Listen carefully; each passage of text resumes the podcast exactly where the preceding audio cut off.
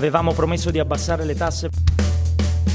Graduale rimodulazione delle aliquote contrastare la dispersione scolastica. Dimezzare i tempi della giustizia. Modello di sviluppo verde. Difendendo l'interesse nazionale.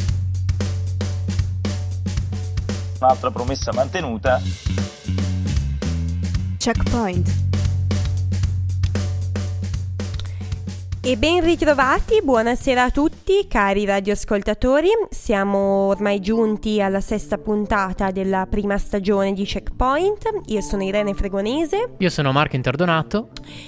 Bene, allora, eh, anzitutto vi ricordiamo che potete sentirci il mercoledì pomeriggio in replica e che potete ascoltare i nostri podcast che trovate sulla homepage di Samba Radio, sulle pagine Facebook di Checkpoint e sulla pagina Facebook di Samba Radio. Dopodiché vi ricordiamo di dare un occhio alla pagina Facebook di Checkpoint perché potete trovare un sacco di novità che non vi preannunciamo, ma date un occhio e continuate a seguirci. Queste settimane, come vi dirà meglio anche Marco, sono state ricche di contenuti e di pregevoli spunti di riflessione, però oggi noi vogliamo concentrarci su un tema che con la legge di bilancio è passato abbastanza, di, mm, abbastanza in sordina e questo tema è appunto quello della riforma della giustizia Sappiamo comunque che ogni governo cerca un attimo di mettere il becco sull'organizzazione della giustizia e nel corso di questa puntata vogliamo darvi, vogliamo darvi um, un attimo di quadri di lettura delle varie riforme della giustizia che si sono susseguite negli anni e vogliamo darvi da giuristi il nostro umile commento. Eh sì, infatti tutti i governi, almeno dal 1997 in poi, con la famosa bicamerale di cui parleremo dopo, hanno tentato di mettere mano al, ehm, alla giustizia. Diciamo che i problemi della giustizia sono tanti in Italia, in particolar modo sono i tempi della giustizia che sono molto lenti, però abbiamo anche appunto tanti problemi dal punto di vista degli organi di autogoverno, quale appunto il CSM, e anche la tanto vituperata questione della separazione delle carriere tra appunto organi giudicanti, ossia i giudici, e organi requirenti, cioè i PM per quanto riguarda la giustizia penale.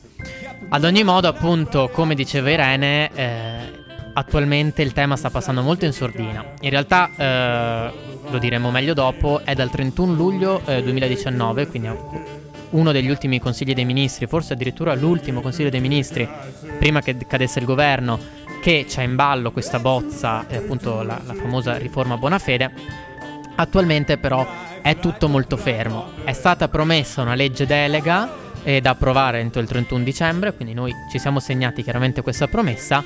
È da vedere se ci, si riuscirà, perché appunto siamo già a metà novembre e come sappiamo la sessione di bilancio incombe e quando c'è sessione di bilancio, come ogni organo legislativo, anche gli organi legislativi regionali, sono, eh, e così anche il Parlamento italiano, è assolutamente dedicato a quello. Quindi da capire cosa si riuscirà a fare. Ad ogni modo rimanete con noi eh, dopo i REM e inizieremo a parlare appunto delle riforme della giustizia che sono state messe in atto nella fantomatica seconda repubblica.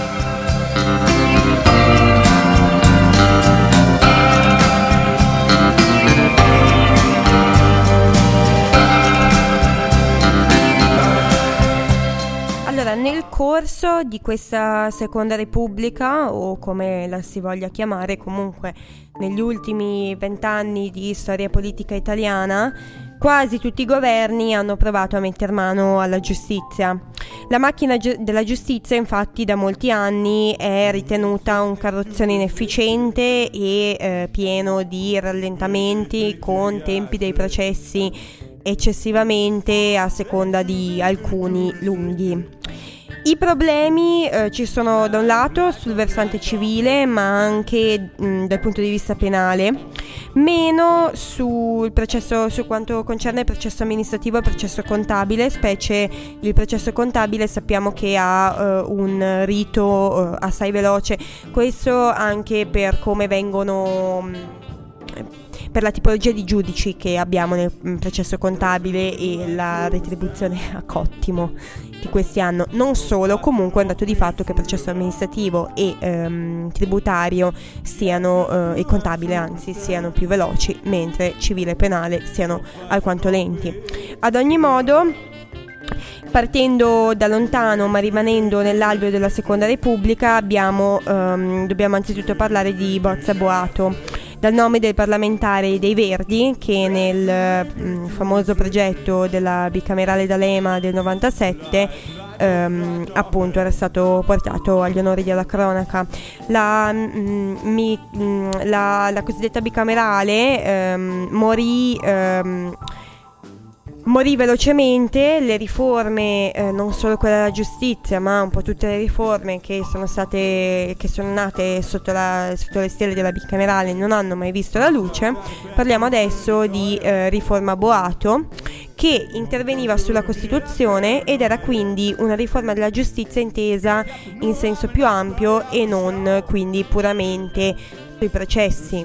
Sì, esatto, infatti la riforma Boato, come appunto tutte le riforme che sarebbero passate, sono passate diciamo dalla bicamerale, ma poi appunto non sono mai state approvate proprio perché Silvio Berlusconi, che dopo il famoso patto della crostata a casa eh, del, di, di Gianni Letta, il suo famoso portavoce, nonché appunto sottosegretario alla presidenza del Consiglio per, eh, per molti anni, morì eh, la bicamerale stessa per mano stessa di Silvio Berlusconi, che appunto dopo a un certo punto decise che non sapeva più da fare.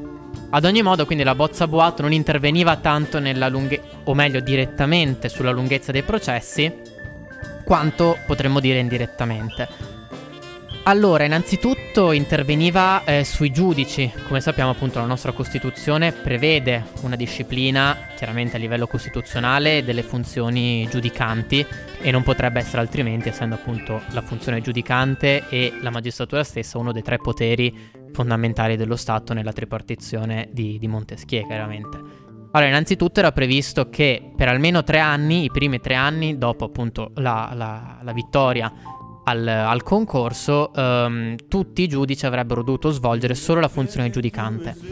Chiaramente questo era una spinta a evitare che eh, giovani e inesperti magistrati eh, facessero immediatamente i PM eh, intentando sostanzialmente dei processi che magari eh, erano fatti più per mettersi in mostra che altro. Chiaramente questa non è un'idea mia, è un'idea che passava in quegli anni, chiaramente ha sempre fatto un po' parte della retorica berlusconiana e eh, rimango molto sul vago, nel senso che non mi interessa entrare nel merito.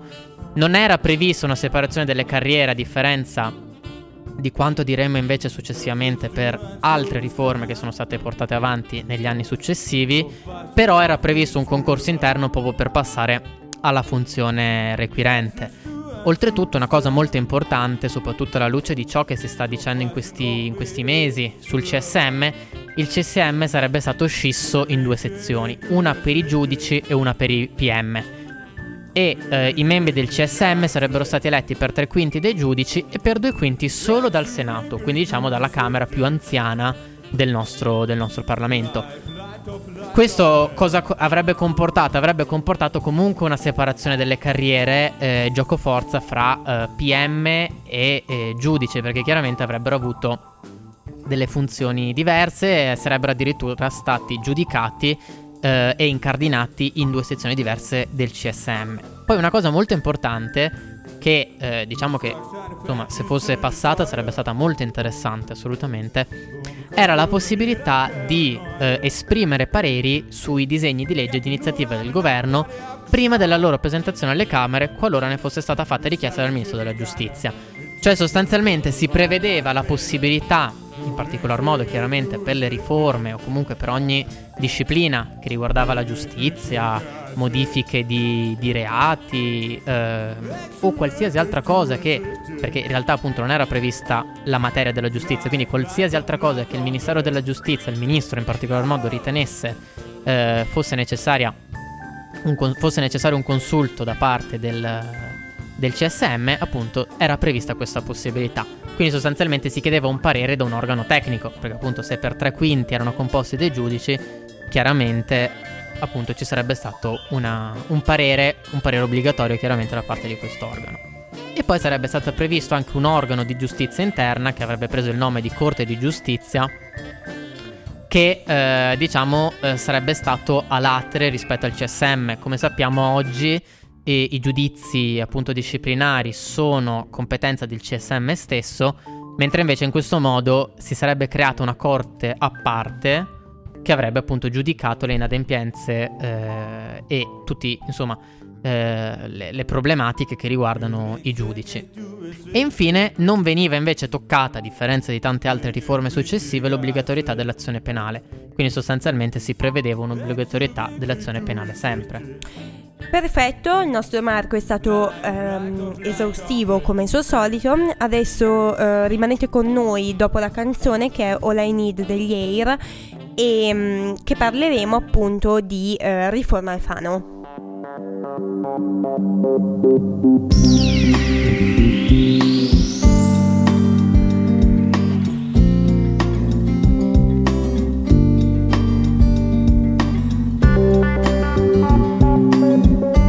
Bentornati in onda, speriamo vi sia piaciuta la canzone. Adesso, come preannunciato, io e Marco parleremo di un'altra importante bozza di riforma della giustizia che anche questa non ha mai visto la luce, ma eh, a nostro parere è importante parlarne e per fornirvi un inquadramento storico il più preciso possibile e eh, per eh, meglio comprendere quali sono e perché eh, ci sono dei punti salienti che spesso ritornano nelle varie ipotesi di riforma che sono state negli anni abbozzate. Ad ogni modo la riforma Alfano, eh, del nome del ministro di grazia e giustizia di, del governo Berlusconi, terzo, se non vado... No, quarto. No, quarto. Quarto, esatto, eh, è del, del 2010. Anzitutto si voleva intervenire sulla Costituzione, quindi prevedendo due concorsi separati per um, organo giudicante requirente, quindi per PM e giudici, e non solo, addirittura si prevedevano due CSM separati con metà giudici eletti dal Parlamento in seduta comune e metà dai ehm, giudici stessi. Quindi sostanzialmente si creava un sistema in cui eh, ci sarebbero in un'aula di tribunale si sarebbero fronteggiati due ordini separati potremmo dire perché appunto avremmo avuto da una parte un giudice che appunto faceva parte di una determinata carriera e dall'altra parte invece un PM che alla fine eh, era come se fosse un avvocato nei confronti del, del giudice. Beh, in parole spicce, per una persona che eh, non fa diritto nella sua vita, eh, il PM e che si trova a vedere un processo penale, il PM lo vede un po' come l'avvocato del, dello Stato. Esatto, però attualmente il PM chiaramente è comunque un collega. Eh, sì, c'è certo. poco da fare. Mentre invece appunto con questa riforma avremmo avuto proprio tre parti vere e proprie in giudizio, mentre invece ora tanti eh, processual penalisti dicono comunque che le parti in gioco sono due e mezzo, potremmo dire, perché esatto. comunque il PM è sempre un collega, c'è poco da fare del giudice. Ad ogni modo, eh, appunto, um, con um, il CSM non potevano, così previsto dalla riforma Alfano, non potevano essere previsti, eh, non potevano anzi essere adottati atti di indirizzo politico e questo è stato visto un po' come un, dalle opposizioni come un bavaglio ai magistrati e eh, appunto a eh, questo terzo potere previsto nella nostra Costituzione. Veniva poi prevista un'alta corte di giustizia e, um, e, appunto veniva prevista anche una responsabilità civile diretta dei magistrati. Quindi possiamo vedere come leitmotiv filo conduttore di questa bozza di riforma della giustizia un, uh, un po' un tentativo di non di imbrigliare ma sicuramente di limitare l'azione della, della magistratura, il che è in linea con... Uh, il governo Berlusconi, sappiamo che Silvio Berlusconi purtroppo o per fortuna è stato spesso bersaglio ehm, di... Ehm, è stato spesso bersaglio, ha vissuto molte peripezie giudiziarie e non si è mai eh, tolto eh, dal, dall'affermare quanto i giudici fossero dei comunisti, le toghe rosse che ce l'avevano con lui in quanto imprenditore di successo. Esatto, va anche detto che appunto comunque Silvio Berlusconi è stato condannato una sola volta. Esatto, ha avuto appunto molti processi che tante volte sono stati chiusi Ma... senza una sua condanna. Esatto, tante volte sono andati prescritti, però tante volte dobbiamo ricordare che in realtà la soluzione è stata piena.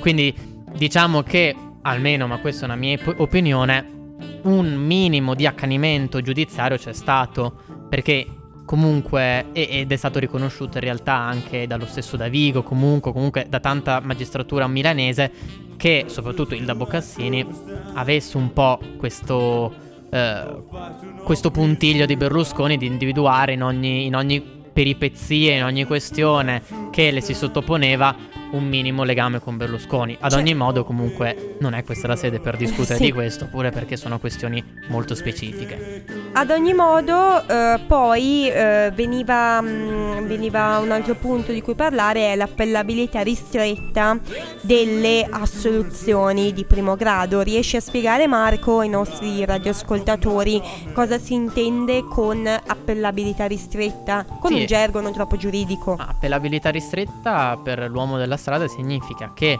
eh, IPM, cioè appunto lo Stato, non avrebbe potuto, fatti salvi alcuni casi molto specifici, appellare, quindi contrastare una decisione di assoluzione. Cioè, eh, questa misura era ammessa in quella, rientra in quella retorica contro cui se in primo grado un giudice ritiene un determinato soggetto non colpevole, eh, lo Stato non può continuare ad assillarlo, non può continuare a tartassarlo, perché comunque c'è stato un giudice che l'ha ritenuto non colpevole.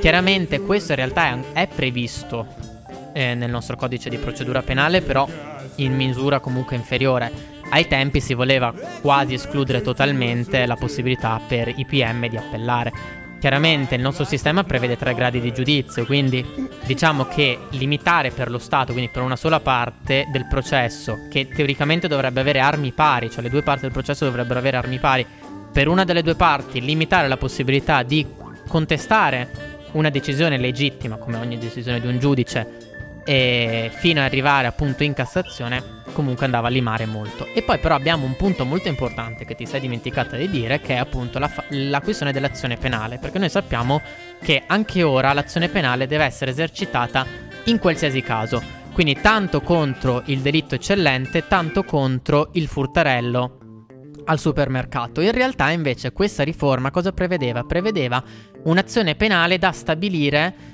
eh, secondo criteri previsti dalla legge e poi attuabili dai singoli distretti, quindi dalle singole corti d'appello. Cosa significa? Significa che eh, la riforma prendeva atto di un fatto incontestabile, ossia che eh, attualmente vengono commessi tantissimi reati che poi non sono perseguiti perché sono molto piccoli o per altre ragioni. Quindi sostanzialmente si cristallizza questa situazione, o meglio si cercava di cristallizzare questa situazione si diceva perseguiamo prima di tutto questi reati, se abbiamo anche tempo perseguiamone anche di altri. Esatto, ad ogni modo un altro, mm, un altro macro blocco di interventi che sono stati fatti riguardano i tempi della giustizia e il cosiddetto processo breve. Anzitutto nella versione iniziale della riforma Alfano si prevedeva che i processi relativi a reati con pene non superiori a 10 anni sarebbero stati automaticamente estinti dopo il passaggio di due anni senza alcun grado di giudizio.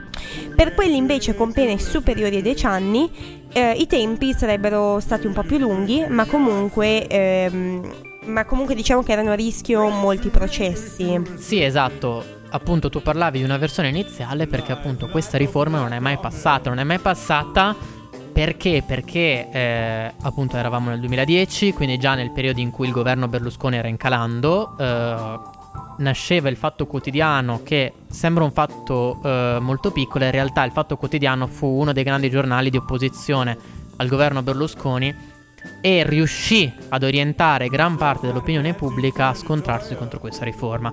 Tant'è vero che appunto venne ritirato perché sembrava che addirittura all'interno della maggioranza stessa non ci fosse una condivisione tale da riuscire a far passare questa riforma. Sì, si tratta comunque di una riforma molto forte.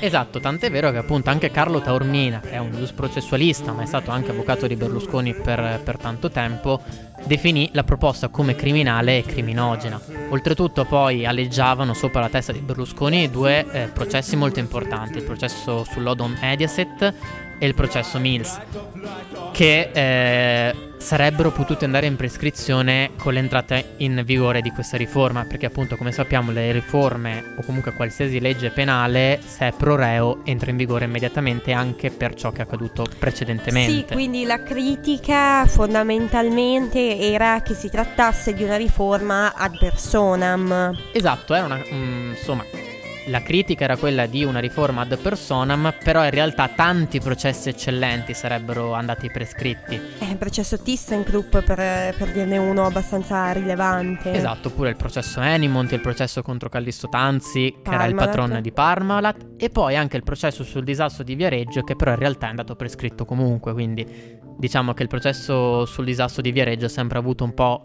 il problema della prescrizione di sopra e come sappiamo infatti proprio sul processo di Viareggio, ne parleremo dopo, si è innestata gran parte della retorica del Movimento 5 Stelle sulla, sul congelamento della prescrizione, come è stato previsto appunto nel famoso decreto, eh, appunto, o meglio nella legge eh, Bonafede eh, promulgata proprio sotto il governo Conte 1. E poi appunto l'ultimo processo insomma eccellente che sarebbe andato prescritto era quello sulla casa dello studente dell'Aquila che appunto sappiamo crollò durante il terremoto devastante del 2009 e eh, uccise molti studenti che appunto erano proprio a studiare all'Aquila.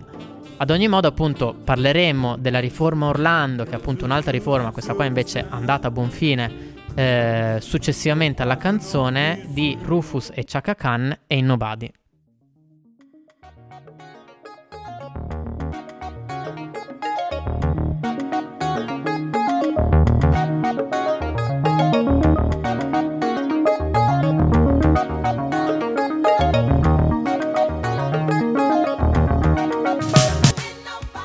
Bentornati in onda, carissimi radioascoltatori.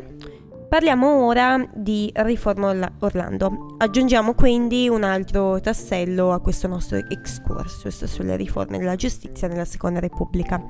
Andrea Orlando è stato ministro di Grazia e Giustizia sia durante il governo Renzi che ehm, con il governo Gentiloni. Nel 2017 promuove questa riforma molto articolata che tocca sia il codice penale che il codice di procedura penale. La riforma si articola in quattro punti sostanzialmente. Eh, primo punto eh, tocca la prescrizione e ehm, sospende, ehm, prevede la sospensione della prescrizione per un anno e mezzo dal deposito motivazionale sentenza del, um, alla sentenza del grado successivo. Esatto, quindi sostanzialmente la eh, riforma della prescrizione del governo, eh, del governo Renzi barra Gentiloni puntava a evitare che nelle more di un, eh, di appunto un appello ovvero un ricorso in Cassazione potesse andare prescritto il reato e quindi tutto il lavoro fatto potesse andare in fumo, potremmo dire, che poi è la stessa retorica che sta cavalcando il Movimento 5 Stelle, che ha da sempre cavalcato il Movimento 5 Stelle. Esattamente. Dopodiché eh, un altro punto che è stato toccato per esigenze deflattive del contenzioso penale è la previsione di una nuova causa di estinzione del reato, ossia l'estinzione per condotte riparatorie. E um, poi uh, un altro punto ancora invece è quello uh, di una stretta ai limiti dell'impugnazione che um, in realtà um, dovrebbe essere stata più rigida, molto più rigida rispetto ad ora, dico male Marco? No, esatto, cioè eh, in pratica già ora ci sono dei limiti all'impugnazione molto, molto ampi, perché sostanzialmente comunque un po' la retorica berlusconiana passò, ma sono esigenze anche queste di deflazione del contenzioso, c'è poco da fare soprattutto per i reati di lieve entità, diciamo che si puntava a stringerli ancora di più. E poi appunto eh, sempre per esigenze deflattive, viene reintrodotto il patteggiamento in appello. Cioè il patteggiamento è quella possibilità di accordarsi proprio con PM e giudice sulla pena. Chiaramente si deve prendere eh, il massimo e minimo edittale in base a dei criteri che sono previsti dalle norme, decidere sostanzialmente accordarsi per una pena. Chiaramente eh, è una possibilità che viene data tendenzialmente in primo grado, in realtà è stata reintrodotta in appello anche qui per esigenze deflattive. Perché? Perché come sappiamo i processi penali sono processi tendenzialmente molto lunghi, con tante udienze e prima di questa possibilità si poteva patteggiare solo in primo grado. Addirittura prima era previsto solo prima dell'apertura della fase dibattimentale, mentre invece in questo caso ampliandolo anche in appello si permette sostanzialmente al reo a un certo punto di dire vabbè chiudiamola qui, riconosco le mie colpe, accordiamoci per questa pena, però almeno c'è una sentenza definitiva. Esatto, abbiamo detto che la gran novità di questa riforma rispetto alle precedenti di cui abbiamo trattato oggi è che è entrata in vigore, per gran parte comunque non interamente, nell'agosto del 2017. La parte sulla prescrizione in realtà è ancora pendente e per due volte il termine è stato prorogato e dal governo Conte 1 e dal governo bis Conte, Conte 2. Um, dal punto di vista del diritto penale sostanziale, invece, quindi non processuale, è stato aumentato, um, è stato previsto meglio l'aumento delle pene per furto e rapina. Che poi appunto la Lega durante Conte, Conte 1 ha voluto ulteriormente aumentare Um, poi è stata aumentata, se non vado errando, correggimi Marco, uh, la pena per il, voto di, per il voto di scambio politico e mafioso e per l'estorsione. Esatto, proprio così. E infatti appunto questa, questa questione, questa mh, duplice veste potremmo dire di questa riforma che ha agito sia sul diritto penale che sul diritto, o meglio, penale sostanziale che sul diritto penale processuale ha indotto molti penalisti a ritenere che in realtà questa non fosse una riforma complessiva del sistema come da tanti anni si chiede, ma in realtà fosse una riforma che andasse a toccare solo la prescrizione e aumentare le pene per alcuni reati. Quindi rispondere potremmo dire solo, o meglio, una riforma che risponde semplicemente all'opinione pubblica, perché appunto sono dei reati molto eh, insomma odiosi, quelli del furto, della rapina, eh, dello scambio politico-mafioso, dell'estorsione, che però in realtà non sono andati a toccare nel, nei suoi cardini il sistema processuale penalistico andando a rimediare a tutte le storture che esso ha. Oltretutto, appunto, come abbiamo detto, la riforma della prescrizione è stata per due volte prorogata e secondo molti processual penalisti non avrebbe comunque portato un'accelerazione dei processi e a evitarne l'estinzione, perché statisticamente l'estinzione dei processi avviene nella fase pre-processuale, cioè durante le indagini preliminari. Quindi diciamo che questo allungamento della prescrizione non fa altro, sempre secondo una retorica eh, insomma, di opposizione, che eh, permettere ai giudici di prendersela ancora più comoda, detta molto brutalmente. Esattamente. Eh, ad ogni modo, adesso vi lascerei alla canzone e eh, ci rivediamo appunto dopo questo piccolo momento di break. Mi raccomando, rimanete Essere o dover essere il dubbio amletico. Contemporaneo come l'uomo del neolitico Nella tua gabbia due per tre Mettiti comodo Intellettuale Bentornati in onda. Ora appunto parleremo un po' eh, del tema caldo, ossia la riforma Bonafede. La riforma Bonafede è stata annunciata dal ministro stesso, che è appunto uno dei pochi che è stato confermato nella pattuglia grillina nel secondo governo eh, Conte. Bonafede ha il merito, e questo bisogna riconoscerlo, di aver esteso la riforma appunto della giustizia anche alla giustizia civile. Perché appunto come avrete notato Prima abbiamo parlato quasi sempre esclusivamente di giustizia penale, un po' perché appunto con Berlusconi c'erano comunque i problemi eh, personali di Silvio Berlusconi, un po' perché secondo insomma eh, anche l'opinione pubblica il problema era la separazione delle carriere eh, PM eh, giudici, diciamo che poco ci si è concentrati sulla eh, giustizia civile. Però in realtà sappiamo anche che la giustizia civile è un po' il, il punto focale eh, per quanto riguarda l'economia, per quanto riguarda gli investimenti. In tanti dicono che in Italia si investirebbe di più se eh, non ci fosse appunto una giustizia così lenta. Chiaramente non c'è da stupirsi se per recuperare un credito ci vogliono 6, 7, 8 nei, migliori dei, nei, nei, migliori casi eh, appunto anni eh, per appunto recuperare un credito, chiaramente le grandi imprese sono disincentivate a venire qui. Ad ogni modo appunto parlando della riforma Bonafede, questa riforma Bonafede vede la sua luce, o meglio avrebbe dovuto vedere la sua luce, nel Consiglio dei Ministri, come dicevo inizio puntata del 31 luglio 2019. Avrebbe dovuto vedere la sua luce perché? Perché in realtà non è stato licenziato un vero e proprio testo, non è stata approvata una legge delega da presentare al Parlamento per delegare poi a sua volta il governo ad approvare una riforma complessiva, perché eh, insomma sotto un po' la retorica del il partito del no, eh, insomma la, la, Lega si è sempre opposta alla riforma così come era stata elaborata.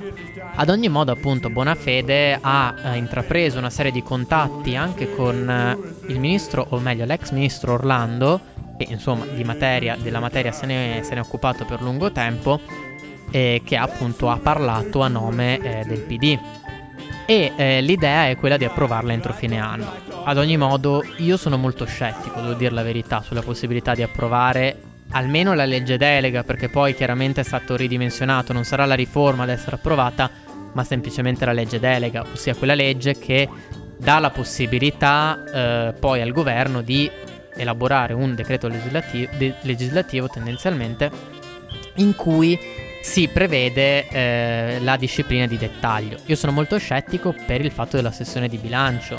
Sì, sono scettica anche io, in realtà sono scettica anche sulla durata di questo, di questo governo, onore del vero. Mm.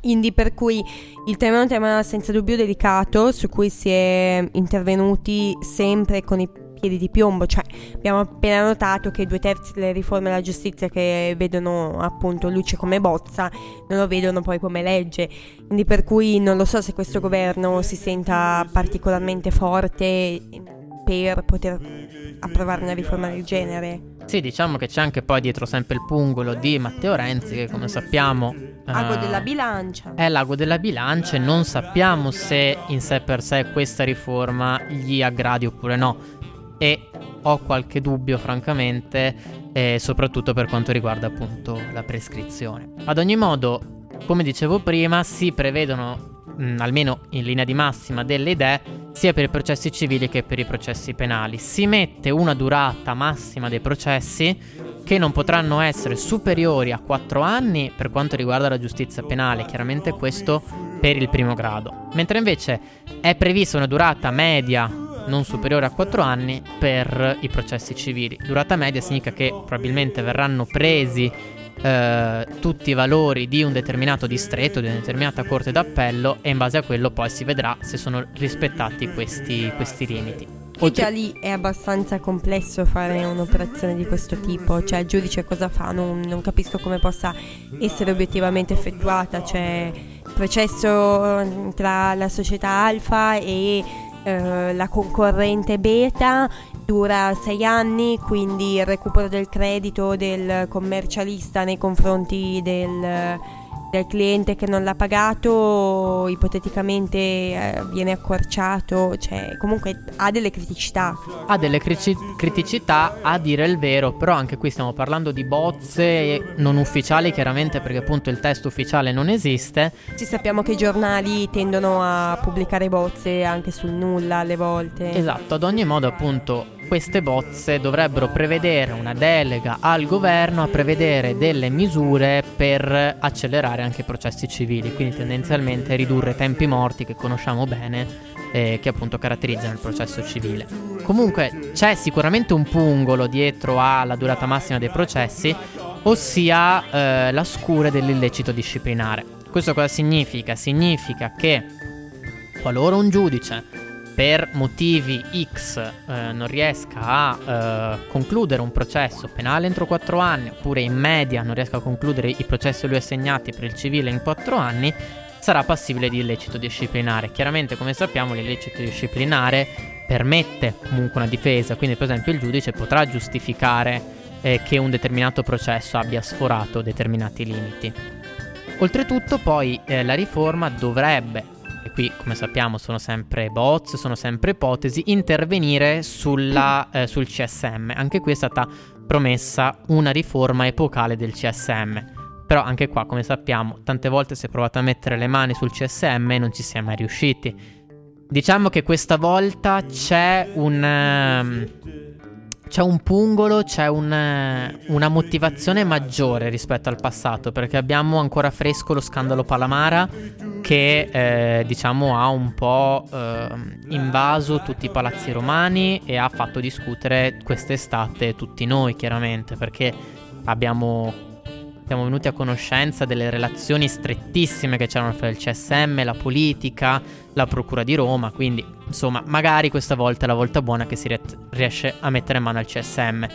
Poi per quanto mi riguarda il CSM non è che lavori male, chiaramente ci sono una serie di eh, rischi che effettivamente vanno, vanno limitati, però tanto dipende anche dalle singole sì, ma persone. I rischi potrebbero obiettivamente bisogna dire che indipendentemente dalla bontà di un sistema, il rischio è sempre correlato alla persona che ricopre l'incarico. Nel senso, tu puoi avere il sistema più effic- efficiente del mondo in potenza e poi in atto avere delle persone mm, indegne di ricoprire quel ruolo dal punto di vista morale e che con qualsiasi eh, briglia, diciamo, sono facilmente sì, infatti diciamo che l'idea per il CSM è proprio quella della elezione per sorteggio, che però appunto secondo molti costituzionalisti è assolutamente incostituzionale, cioè scegliere per sorteggio fra tutti i magistrati d'Italia. Ad ogni modo, eh, torniamo a parlare della riforma eh, e guardiamo un po' quello che viene fatto poi a livello più pratico, ossia non tanto a livello di CSM quanto a livello di processi comuni.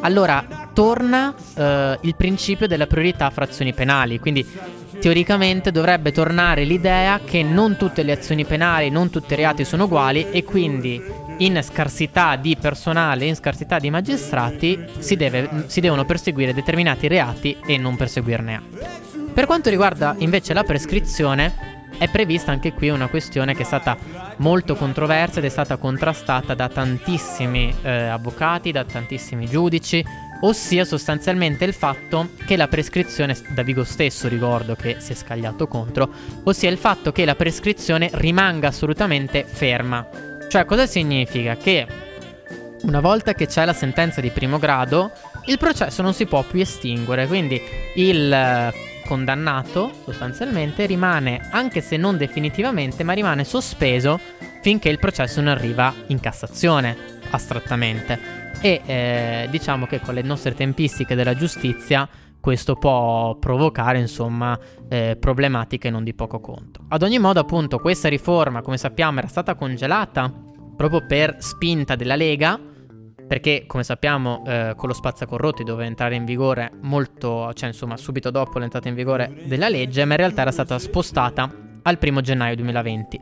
Ora Bonafede ha detto che entrerà in vigore comunque, è da capire francamente come potrebbe entrare in vigore una riforma di questo tipo se non si interviene sulla tempistica dei processi. Però questo chiaramente, come sappiamo, è tutto in fiere, tutto in costruzione, quindi dobbiamo solo attendere quello che, che, possa, che potrà succedere. Ecco. Quindi, insomma, diciamo che eh, ci sono una serie di problematiche, almeno io ne vedo una serie di problematiche pur non essendo un, un processual penalista, che però sono condivise insomma da, da gran parte dell'opinione pubblica. Certo, sappiamo, sono di mh, mm, recente, mh, mm, di recente insomma, un recente avvenimento abbastanza noto è lo sciopero dei penalisti italiani contro questa, questa, riforma, cioè l'ordine degli avvocati si è sempre schierato contro questa, specialmente per quanto concerne la prescrizione. Molti addetti al mestiere si sono battuti il petto contro questa riforma. È chiaro, non potrebbe essere altrimenti perché obiettivamente è inumano e presumibilmente accadrà anche la scure della Corte di Giustizia europea che un soggetto rimanga assolutamente sospeso dopo una condanna non definitiva fin quando non si arriva in Cassazione. Quindi o si accelerano i processi e allora un soggetto sa che la tempistica, cioè viene drasticamente ridotta la tempistica dei processi, altrimenti rimanere sospesi anche per dieci anni con una condanna non definitiva sulla testa, diciamo che... Dieci anni alla belle meglio perché insomma... Esatto. Fare in prescrizione sentenza definitiva di condanna lunga. Esatto, quindi diciamo che le problematiche sono tante. Ad ogni modo, appunto, noi stiamo un po' parlando sull'aria fritta, purtroppo, nel senso che questa riforma eh, non ha poi portato una bozza definitiva. Ora c'è la sessione di bilancio da capire se quindi il Parlamento riuscirà a trovare del tempo anche per la riforma eh, buona fede. E se ci sia la volontà politica soprattutto di portarla a compimento. Esatto, che sostanzialmente in un periodo come questo, con questa frammentazione politica, l'ingresso eh, di questa nuova forza di, di Renzi che sta piano piano insomma acquistando terreno, diciamo che rende il tutto più difficile. Ma anche perché comunque i partiti di maggioranza hanno sempre meno consensi. Si può dire questo, un dato di fatto dopo la debacle in Umbria è eh, un, un, calo di consensi dei partiti di maggioranza notevole perché l'area di maggioranza ha sicuramente un 4-5% in meno rispetto a eh, qualche, qualche mese fa. E quindi appunto una riforma di questo tipo con eh, l'opinione pubblica contro potrebbe rischiare di vedere i consensi di questa maggioranza erosi ancora di più e quindi è anche una questione di opportunità politica. Ad ogni modo, linea alla canzone e eh, appunto rimanete con noi per le conclusioni. Dedicati le, le canzoni giuste, forse perché di noi non ne parla mai nessuno. Non ci siamo mai detti le parole, non ci siamo mai detti le parole giuste. Neanche per sbaglio, neanche per parla mai nessuno. Bentornati in onda, siamo in chiusura e i tempi purtroppo non ci consentono di eh, continuare a parlare e io andrei avanti per ore, ma purtroppo eh, i tempi tecnici della radio sono questi. Quindi io vi saluto, vi ricordo che questa è la sesta puntata, quindi potete riascoltare tutte le altre cinque e questa anche in podcast sul sito di Samba Radio. Io vi saluto, vi auguro una buona serata e eh, vi invito chiaramente ad ascoltarci anche domani in, eh, in, replica se non avete potuto ascoltarci per intero oggi, oppure eh, ci sentiamo martedì prossimo. Buona serata anche da Irene Fregonese e a risentirci.